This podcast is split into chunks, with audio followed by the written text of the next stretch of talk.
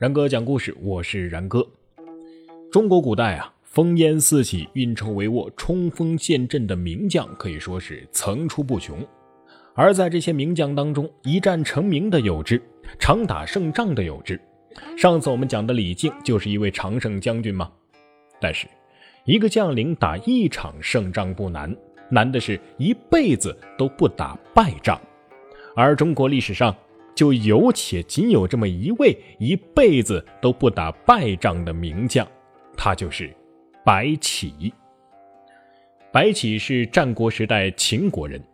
关于他的出身呢，一种说法他是秦穆公将领白乙丙的后代，还有一种说法呢，说他是楚国公族白公胜的后代。总之啊，祖宗曾经是阔过的。不过到了白起父辈的时候呢，他的家族已经没落了。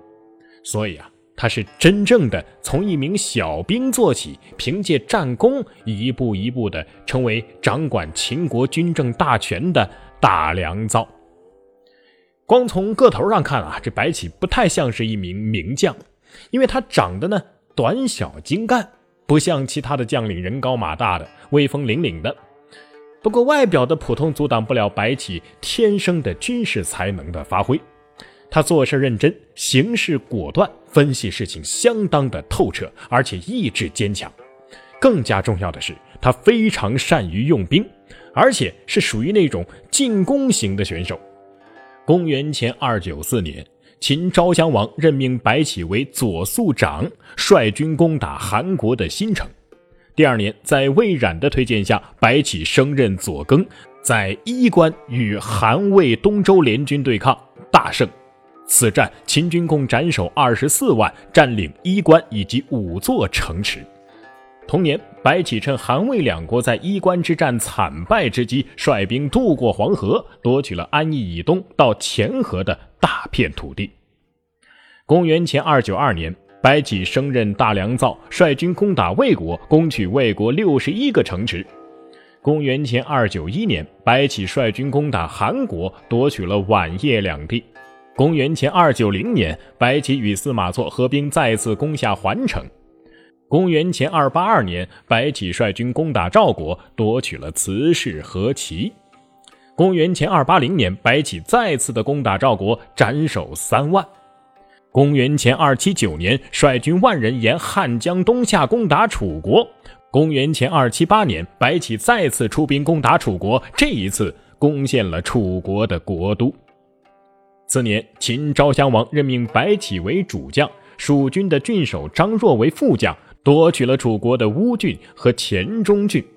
在春申君的调解下，秦昭襄王才与楚国结盟休战。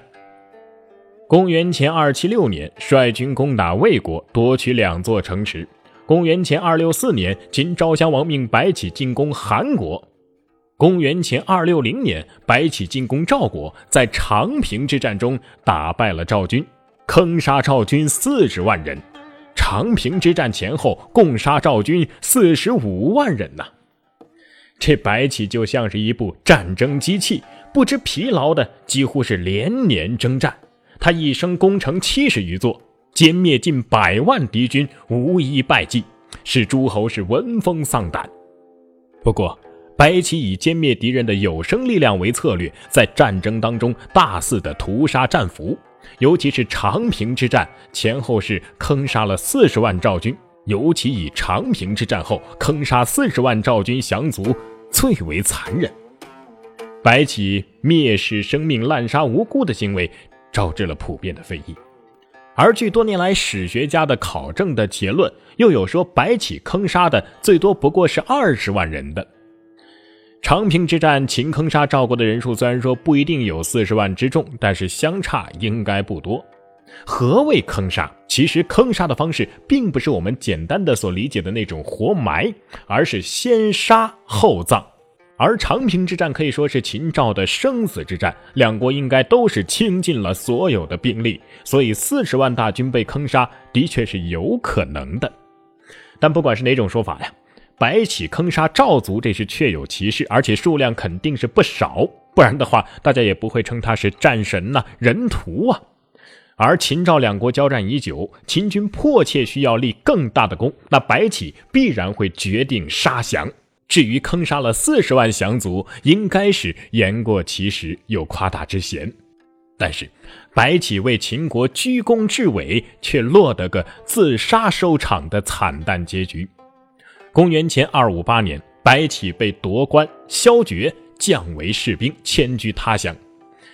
这白起才走啊，秦昭王和范追就商量说，这白起可能是心怀怨匪，不如把他处死算了。在咸阳城外十里，白起接到了赐死的命令。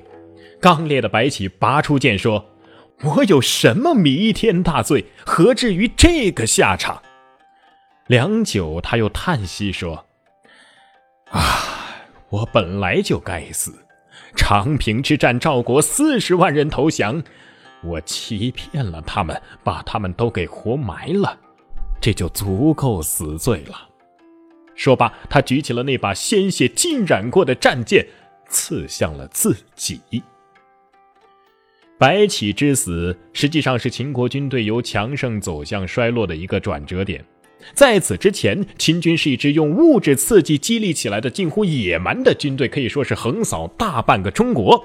而在此之后，将领和士兵看透了战争的残酷，已经不愿意为了升官发财而打仗了。所以，到了秦国末期，镇压农民起义的时候，北方防备匈奴的秦军可以说是姗姗来迟，南方抵御越族的秦军呢，则是按兵不动。如此一来，曾经强大的秦国如云烟一般飘逝在了农民起义军的呐喊之中。古人有句话说得好啊：“一将功成万骨枯。”人们往往只看到战场上功臣名将的表面上的荣誉，却忽视了这荣誉背后战死的无数的英魂。后人无法准确的评价这些锐不可当、战无不胜的将军们，因为他们既伟大又残暴。时间回到两千多年前那个征地以战、杀人营野、征城以战、杀人营池的战国末期，在那个以杀人掠地为主要内容的时代里，秦国的白起那无疑是将军当中的男一号。从历史上看，他是当之无愧的战神，是秦国统一天下的实际上的奠基者之一。但是，从另外一个方面讲，他一生杀伐过重，是天生的屠夫。众所周知啊，战国时期最惨烈的战争就是秦赵之间的那场长平之战，而这场大战的指挥者以及坑杀命令的直接下达者就是白起。四十五万忠烈惨死啊！要知道那个时候的赵国全国的总人口也不过就是三百五十万左右，这样的死伤比例是何其的巨大呀！然而这四十五万白骨在白起的杀人账本上还只是一小部分而已。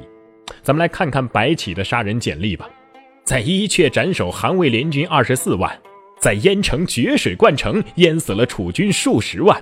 在华阳斩首魏军十三万，在黄河淹死赵军两万，在京城斩首韩军五万，在长平杀害赵军四十五万。这些还都只是有史料可考的杀人数字，而根据梁启超先生的考证，整个战国时期共战死两百万人，而白起所杀的人数就占到了二分之一呀。更加可怕的是，在白起的军事生涯当中，从来就没有过失败的记录。换句话说，只要六国军队和他相遇，那等待他们的就只有死亡。